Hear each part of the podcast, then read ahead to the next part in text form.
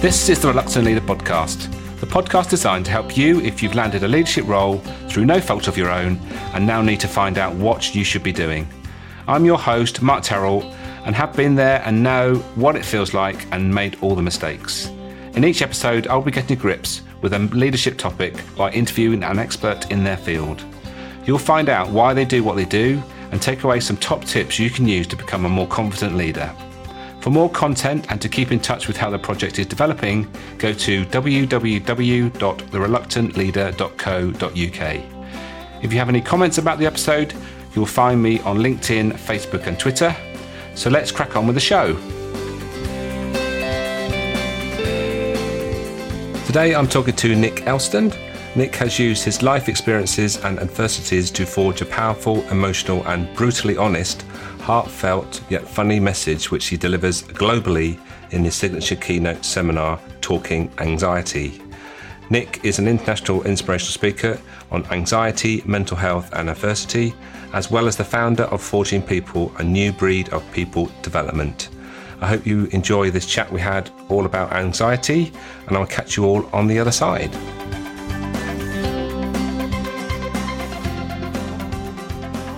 Nick, welcome to the Reluctant Leader podcast.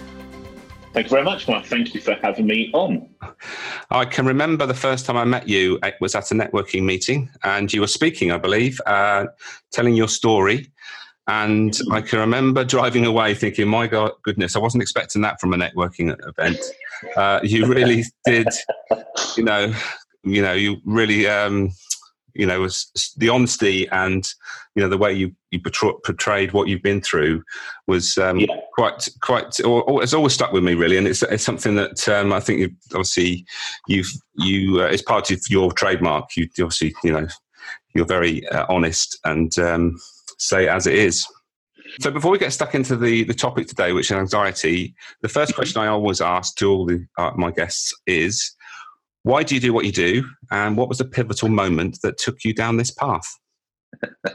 well, I had a breakdown. I would recommend everybody go to that level of uh, extremity before they make a life decision, but um, but that's the truth. Um, I had uh, I had childhood kind of uh, OCD, obsessive compulsive disorder.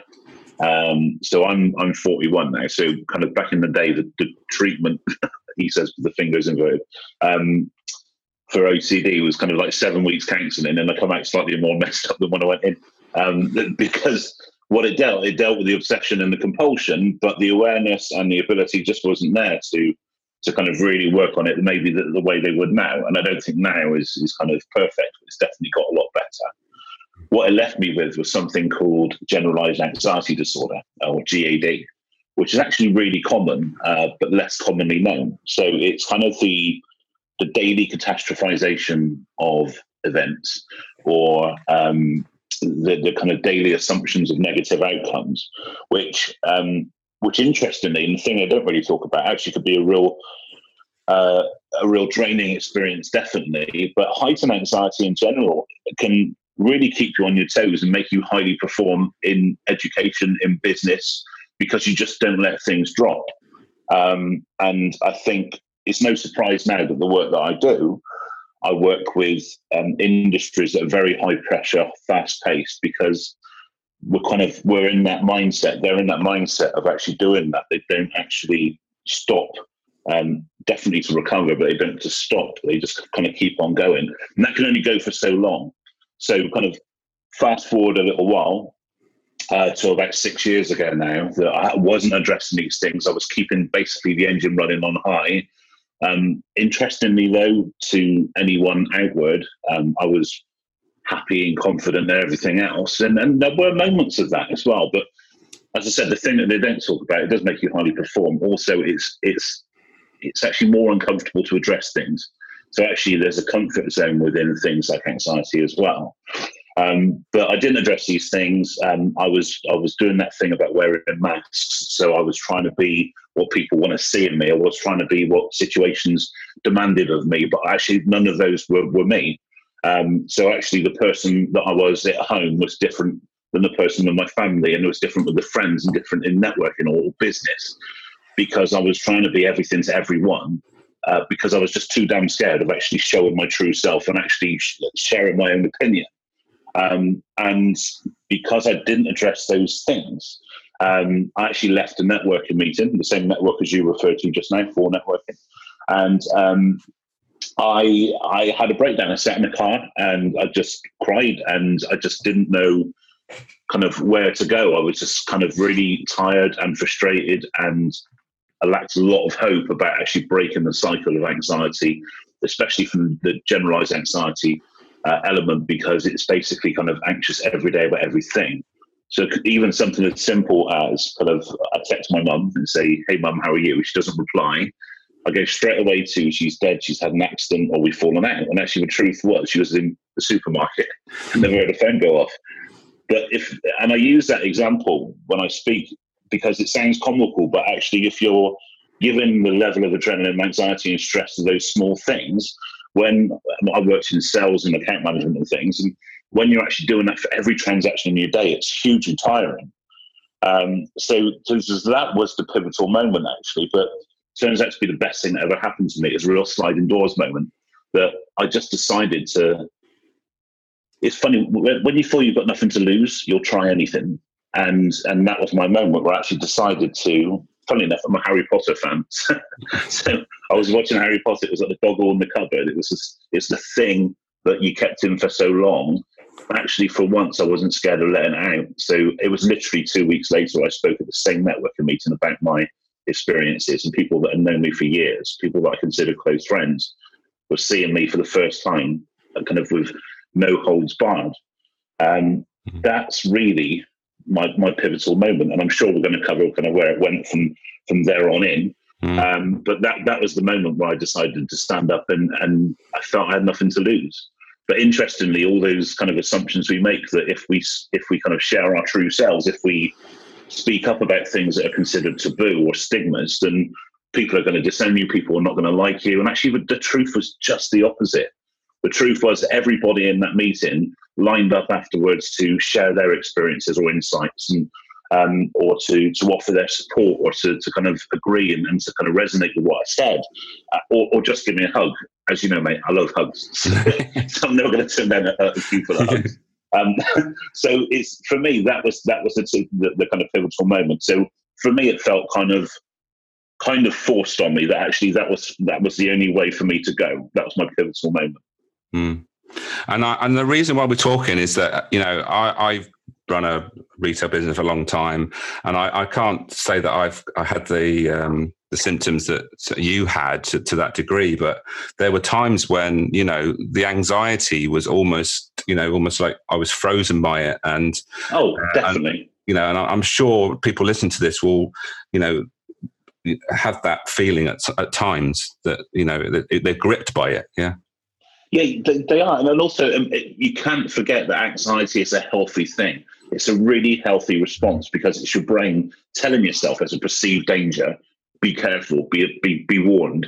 So you need that. It's the problem is, is when it gets out of control, or we we fall into that trap of assuming the worst case outcome for any given situation. And I guarantee we do. We're full of human flaws, and actually the one of the biggest ones is actually if I gave you a 50% chance of being having a positive outcome and a 50% chance of having a negative outcome, you're guaranteed you're going to think you're going to end up with a negative outcome. But the truth is, you, you've got 50 50 chance, that's it.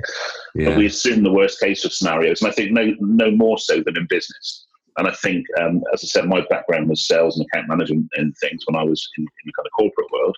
Mm-hmm. And, and obviously, that's if you think about the thought processes around sales and getting business for any business owner or any kind of retail operation, whatever that might be, your focus is, oh, I've not heard from that customer in a while, or oh, my, my figures are down, my footfall's down, and lots of different things that you start to make bad decisions when you're in that position of fear.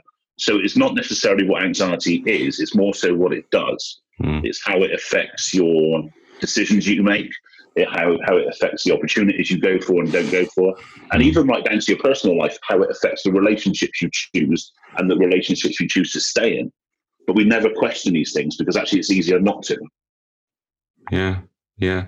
And I'm just going to pick up something you you said about um, outwardly everyone look you know you look fine and everything seemed you know a, okay but you know mm. inwardly you know you're fighting that turmoil all the mm. time and like you say we can do that for a short amount of time but when it goes on constantly day after day week after week then that's yeah. only going to have a negative effect on uh, you know our performance how we feel you know and ultimately our health that's the most you know, exactly and it's i mean obviously mental health and physical health so closely linked. Um, and as you alluded to i'm a very kind of honest person and uh, me and you had a chat before we came on that actually at the moment that if my if my stress levels are, are higher or if I've had a busy time and it has been busy recently and maybe I'm uh, more tired than usual, then I, that has an effect on my skin. Hmm. So it's interesting that it has a direct outcome on your physicality and actually your energy. And and sometimes if you think you're feeling lethargic and things, you, you question physical challenges, but it's not necessarily. It could be a mental uh, challenge that you're going through, but you just don't think of it like that. But mm-hmm. we are kind of we are one. Um, and it's interesting what you say, but people people essentially just want to be heard and understood. So I kind of see. I mean, now I see my role as, as kind of facilitating that by me standing up to lots of different kind of audiences by sharing everything I've got, including like right now, the things that are going on right now, because as I said, this is not a hallelujah, I'm cured kind of thing. This is someone who manages stuff. But I know my playbook, and that's what I do now. I help people to build their playbook to kind of come back when you're not feeling great. Hmm. Um, but it's interesting. I'll open up about anxiety, and then audience, and it kind of follows the same pattern that people are still scared of asking open questions, especially kind of corporate audiences I work with. However, I'll always stay on one to one, and every people will open up about PTSD, sexual abuse, domestic abuse, um, depression. It's not anxiety, but what people that people now feel safe for them to speak. And for me, that's that's what I'm doing is providing people the space for them to share their stuff. Um, and for me, it was a selfish thing. That, that moment where I decided to stand up and speak, it literally was cheap therapy firstly because I couldn't afford therapy, but secondly because it gave me that kind of safe space. And I say safe because I kind of it's a community that is very kind of welcoming to non-business type talks. Um, but it was a selfish thing, and I encourage everybody to be selfish because you owe it to yourself. No one's going to do that for you. No one's going to have that decided moment where you need to kind of take control. Um, but the dynamic soon changes when you start to hear how it helps other people. So the same message that was helping me. And even now, it's therapy space for me. And I kind of joke when I'm on stage, whatever audience is in front of, that this is still my therapy. Welcome to my open therapy session. um, but people like people like that kind of that genuine approach to stuff, and, and it's not kind of contrived or false. It's true. I use that as therapy space still, and the dynamic for me changed when it started to help other people. Mm. And I, I think um, any coach or whatever in that in this um, people helping arena, we're all helping people, but at the same time, we're actually learning stuff. Uh, and as we go along, we're hopefully, you know, helping ourselves as well. It's you, know, you say it's not just a one way thing. Uh, I think people get that the wrong impression. You know, I, I learn lots, and one of the reasons I'm doing this podcast is that for everybody I, I speak to, I you know, there's something I'm learning. You know, and I'm motivated motivated that way. I, I want to learn, and you know, these podcasts are yes, for therefore um, the audience, but they're also for me because I I, yeah, I learn something from every single one of them. You know, and I think that's exactly. Yeah. I think if you take that approach into into anything. Uh, mm. in in life, in business, in, in personal development, whatever that might be, you'll learn something every day. But the interesting mm. thing is when you start to align align kind of uh, your goals with your mindset, which I'm, sure I'm going to touch on in a little bit. That's where, where different opportunities present themselves. Um, I kind of play around with this. I mean, people call it different things, um, whether they're religious or, or spiritual or, or, whatever that might be. Um, one of the buzzwords is law of attraction, that kind of thing. Um, whatever that you label that, there is there's both scientific proof that that kind of stuff works. It's called the reticular activated mechanism. If you start to align a positive mindset with some clear goals or desired outcomes, and every day you you you make those small incremental changes to move towards where you want to be, different opportunities will present themselves. Mm-hmm. Um, and the example I always use is this: is so, for example, if I wanted one of the Porsche look, I'm not expecting a Porsche to drop out of the sky, no matter how much I believe in all the attraction. but you'll start to notice things either can push you towards that or, or actually will, will remind you of what you're trying to achieve. That's why things like um, vision boards, uh, kind of targets, and, and, that kind of stuff are powerful because you, it's reminders of, of things. But the example I use is sometimes you're in situations you don't want to be, but you need to do them to get to where you want to be. So when I first went self-employed, uh, a few years ago now, um, the, the, truth was, as much as I wanted to be self-employed as a speaker, and I, and other kind of business plans as well, that that wasn't going to pay the mortgage. The desire to be a speaker professionally was not going to pay the mortgage. But I found myself in a situation where I was, um, I just left employment, um, and because it, it, didn't feel the right place for me right then. Um, so again, my kind of my morals uh, got in the way of my sensibility on that front, unfortunately. so I took a I took a home delivery job with Tesco. Now um, that was 36 hours a week I was doing, evenings and weekends predominantly, around launching my own business as well. It wasn't ideal, but the difference is is the mindset and the opportunities element of that is what you how you react in those situations and how you act. So what I was doing, I was taking in all of my kind of business experience, my personal ethics, and, and just I like chatting to people generally. So when I was delivering groceries to people all over the southwest, I wasn't like throwing their goods down, thinking I'm not a Tesco driver and walking back off again and just and, and just doing this. What I did was I talked to people, I found out what they did. Um, I made sure I told them what I did um, in terms of the speaking stuff, and I work around mental health and anxiety and this kind of different things. And the fact was, I actually got three paid gigs off of delivering to houses of lawyers. Um, opportunities that are always there, but if I never would have taken the right mindset into that, I would never would have found them. When I was in the canteen at lunchtime, I found they had an internal magazine for all the staff. So I wrote off and submitted an article to the internal magazine. They run it on a mental health theme. Um, and then, due to the success of that and the feedback that they had from the, the staff on that, they run it on their nationwide public magazine, which went out all over the place. Um, and I got so much engagement from people on that article but that wouldn't have happened if I didn't take a proactive approach in a situation where I didn't want to be, really. Mm. So for me, I think it's a case of sometimes in life, if there's something that's worth fighting for, then you've you've got to give it all you've got. But the caveat to that, and there always is, there's always got to be a sacrifice. If you put in a lot in one end, there's got to be a sacrifice. And sacrifice was I ran the risk of letting my own mental health decline again because I was just working so hard. So doing it for the right reasons, best of intentions, and and again with that theme that I was doing this to provide kind of my little family um, some a good a good a good living to be able to do things when we want to do it, have a lot more freedom. Um, but the time I wasn't home, so actually after kind of a year of doing this, I actually made again a moral call to leave, even though potentially I could have done with a little bit more time in terms of money wise at the time. But I knew that if I pushed it any further, I would risk my family life, and that's just what wasn't worth risking.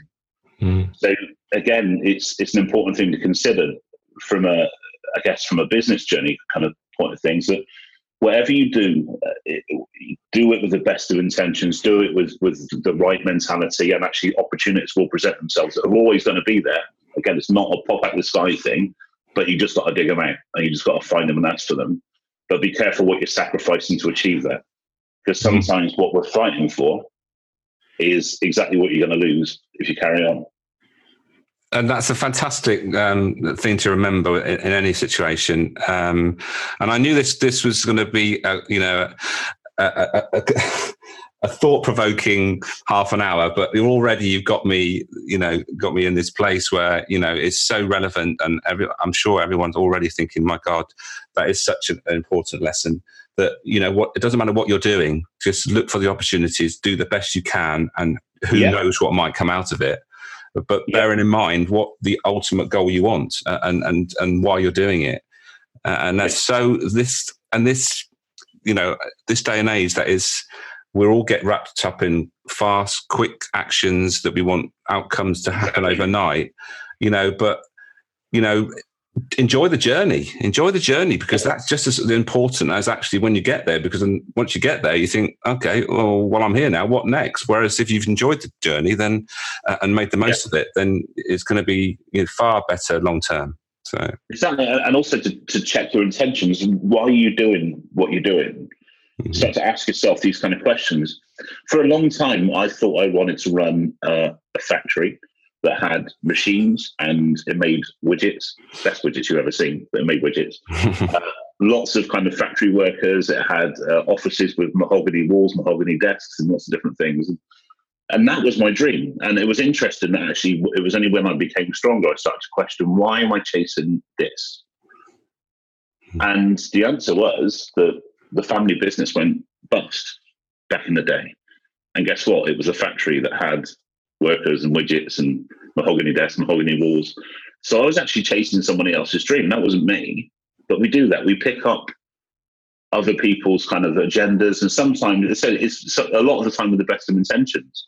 So I, I, I suddenly found I had this kind of medieval crusade to try and correct mm-hmm. like the family name or something, but actually, it wasn't what I wanted. And we do that. We we spend a lot of time chasing things that we don't actually question why we're doing it. Um, I just find that fascinating that we don't have time for those conversations with ourselves because you could save a lot of time now if you're if you're running around kind of doing the do and firefighting as we do, but never stopping to reflect, and you kind of lose the why, and and the why is the most important part of any journey. Absolutely.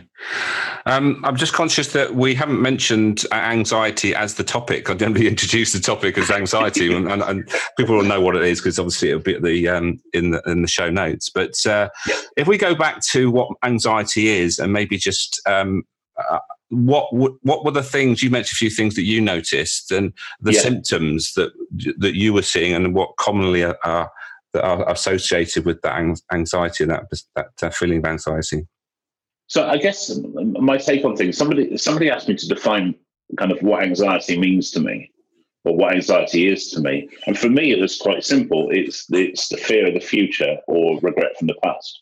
Those were the two biggest triggers for me. Um, and then it was only when I started to kind of learn more and, and to kind of speak to other people that it's completely unique to each person the, one thing that we have the problem with is perspective. So, in terms of anxiety, that there could be there could be something that that happens which could completely blindside one person, but then the same thing will happen to somebody else, and they'll take it all in their stride. And I find that fascinating. So, for me, anxiety is actually it's a very personal kind of um, a personal kind of thing. Um, so, in terms of it's when you feel uh, the stress the kind of pressure, the physical things. Obviously, you've got the the kind of the tight gut, you've got the heart racing, you've got the, sweats, you've got all those kind of things. Or maybe you feel you're constantly in that kind of fight or flight state, that you're or constantly on the defensive. That was a big one for me. Um, constantly defensive, and, and even listening to your narrative. I mean, I know me and you have had this conversation before, but in terms of narrative, the narrative that you use to yourself completely kind of defines who you are and, and how you act. Um, so having that kind of conversation with yourself and how you talk to yourself is really important because, as I said, I've known people that have been through some like truly horrendous things, like horrible things, but have actually used that to forge something that's really, really exciting. They wouldn't have done without that event happening. Not that they would wish for it to happen again, but what they've done is they've let it inspire them rather than define them. Um, and and the problem with perspective is we do that. We look at people and say, well, who am I to get anxious about this when they've got this going on? When actually, if something causes you pain or frustration or whatever that might be to you, you have every right to kind of sort it out. I think, well, maybe it's a UK thing, but we're, we're really hesitant to kind of stand up for ourselves sometimes. Uh, or we compare our lot and we kind of maintain the stiff, the stiff upper lip. Mm-hmm. Um, but in terms of anxiety, it's when you constantly feel on the defensive for me. But as I said, it's a very personal experience. It's different for everybody, and it's it's, it's a very much kind of spectrum thing. The, the, the where you are on that, and as I said, because anxiety is a is a healthy thing as well. It's also important to recognise that too. I think it's when you find yourself in, in that position of fear, uh, whether that be in, in business, and we've all had those kind of awkward conversations with maybe your your clients or your maybe your partner, maybe your bank manager, where you feel that kind of anxiety and those physical things like the heart rate and that kind of stuff. You feel that. Um, but for me, it's just having that conversation with yourself. It's it's kind of checking in on yourself, and I think people know when they're when they're kind of out of sync, if you know what I mean. Yeah, and, and I was. It's funny, isn't it? How you've you've um, used that, like you've mentioned, but others have your adversity, and you've used that as a as a positive thing to push you into a direction where you really want to make a difference. Yeah. And I think if, if if you tell the story that this guy was uh, was um, suffering with anxiety, and then he started speaking in front of um, larger and larger audiences, people would think, yeah, he's, he's just completely lost it. But uh, uh, but actually, like you've explained already, that it's it's part yeah. of your therapy and it helps you in some way. And we're not expecting everybody to go out and start speaking in front of people when they're feeling anxious, but that was your yeah. way of dealing with it.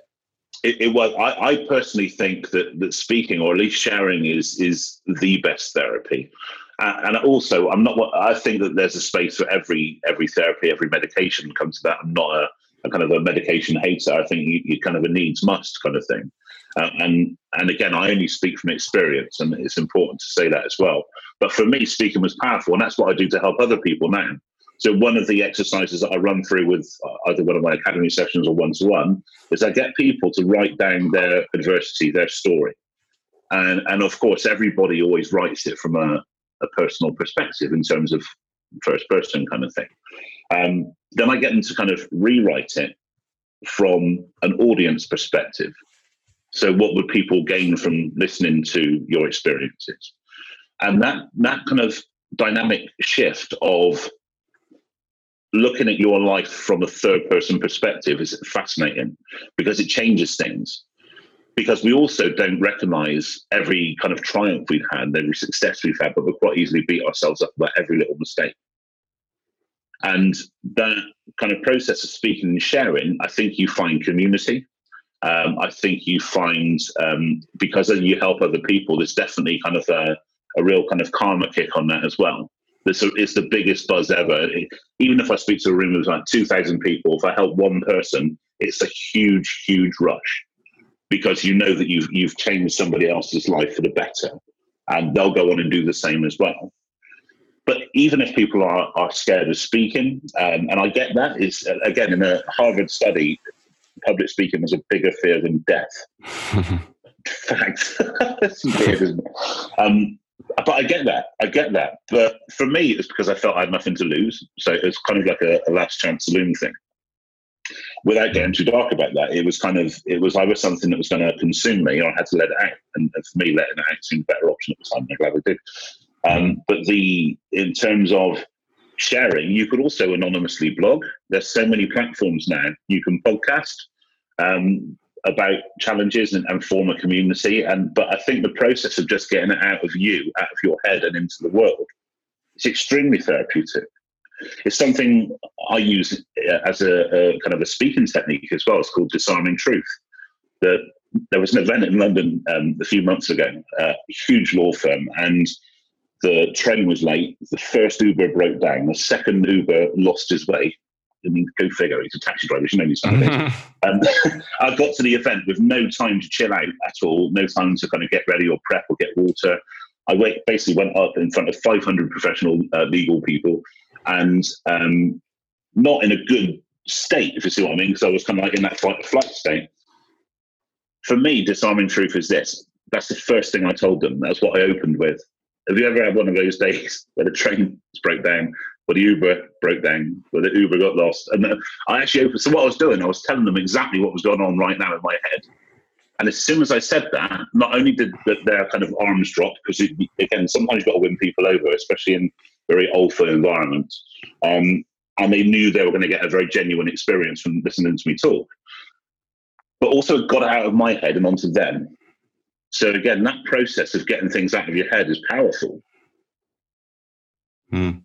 And, and, I've just written down honesty there, and, and, it's weird how things keep coming back to you. I, one of the first things as, as, you do, you switch on your social media, and I watched a video of a guy talking about being honest in a in a job interview.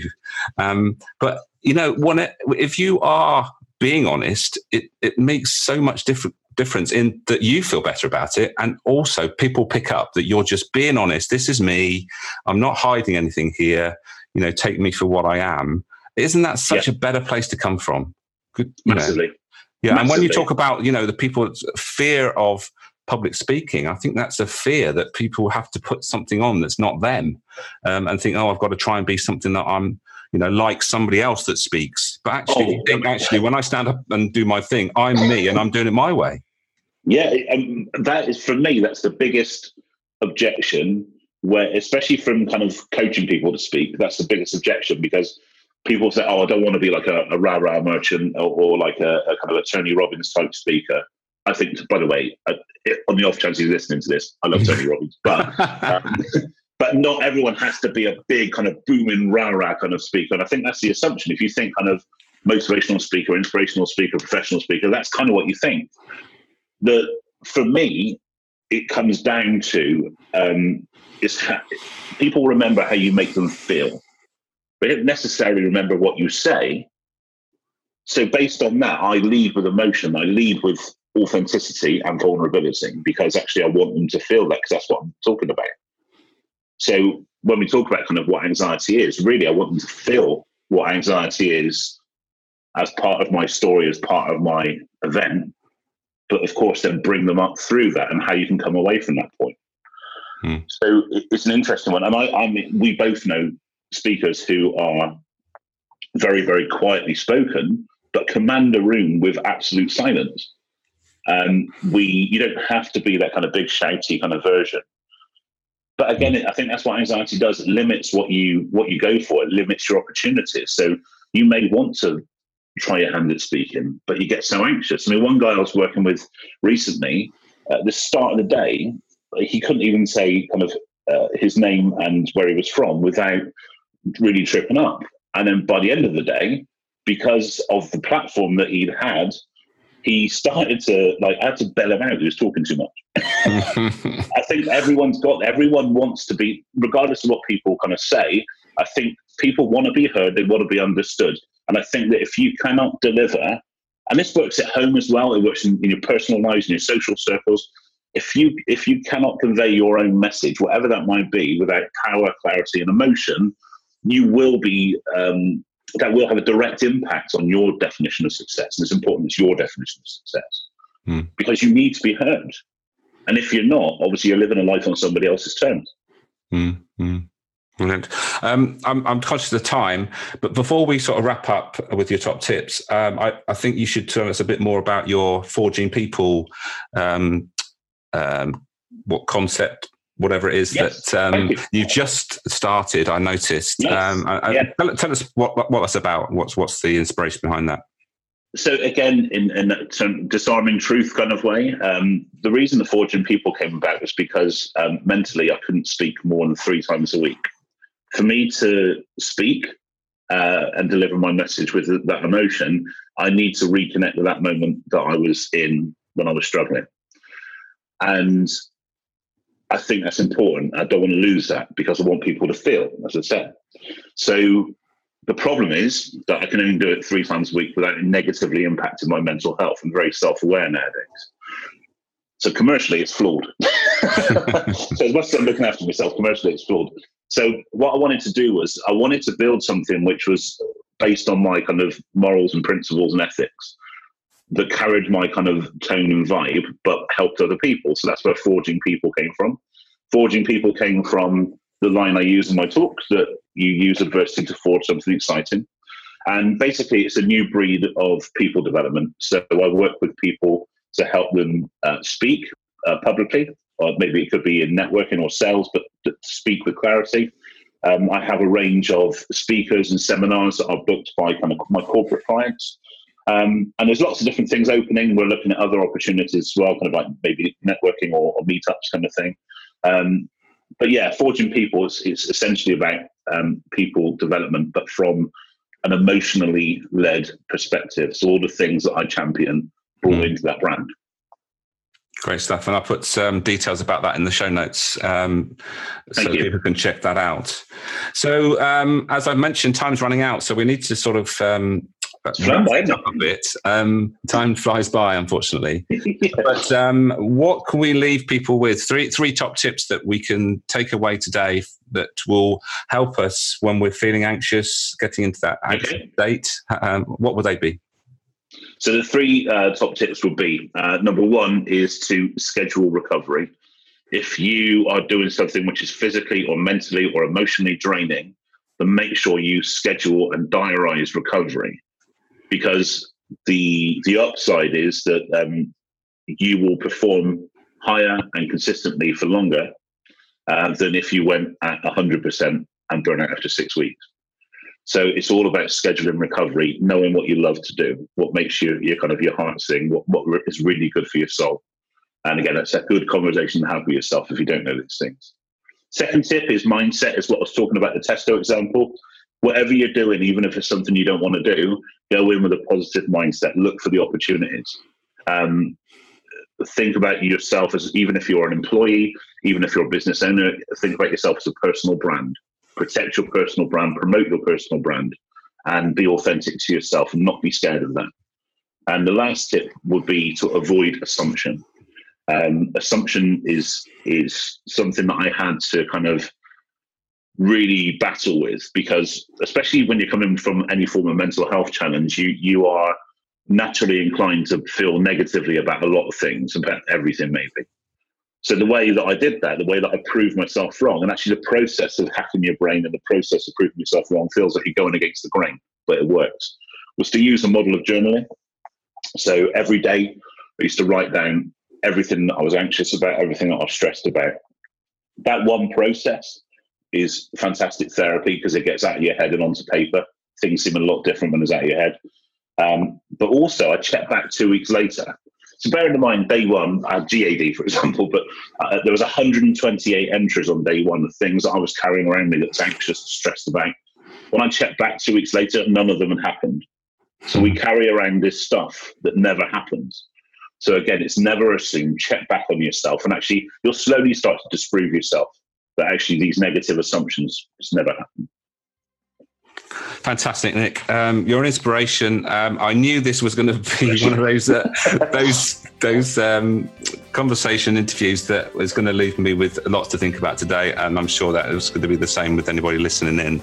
So, uh, uh, thank you for your time. I know you're busy, and um, I hope we will. Enjoyed it. Good, uh, and I hope we meet in person again. We haven't seen each other for a while, but I'm hopefully that will be the case. But for now, thank you and see you again soon. Yeah, thank you, Mark. I really enjoyed it. Thank you.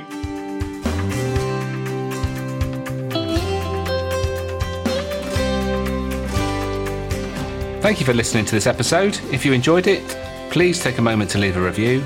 Don't forget to check out the Reluctant Leader project at www.thereluctantleader.co.uk. Make a note to start, stop, or continue doing whatever struck a chord in this episode.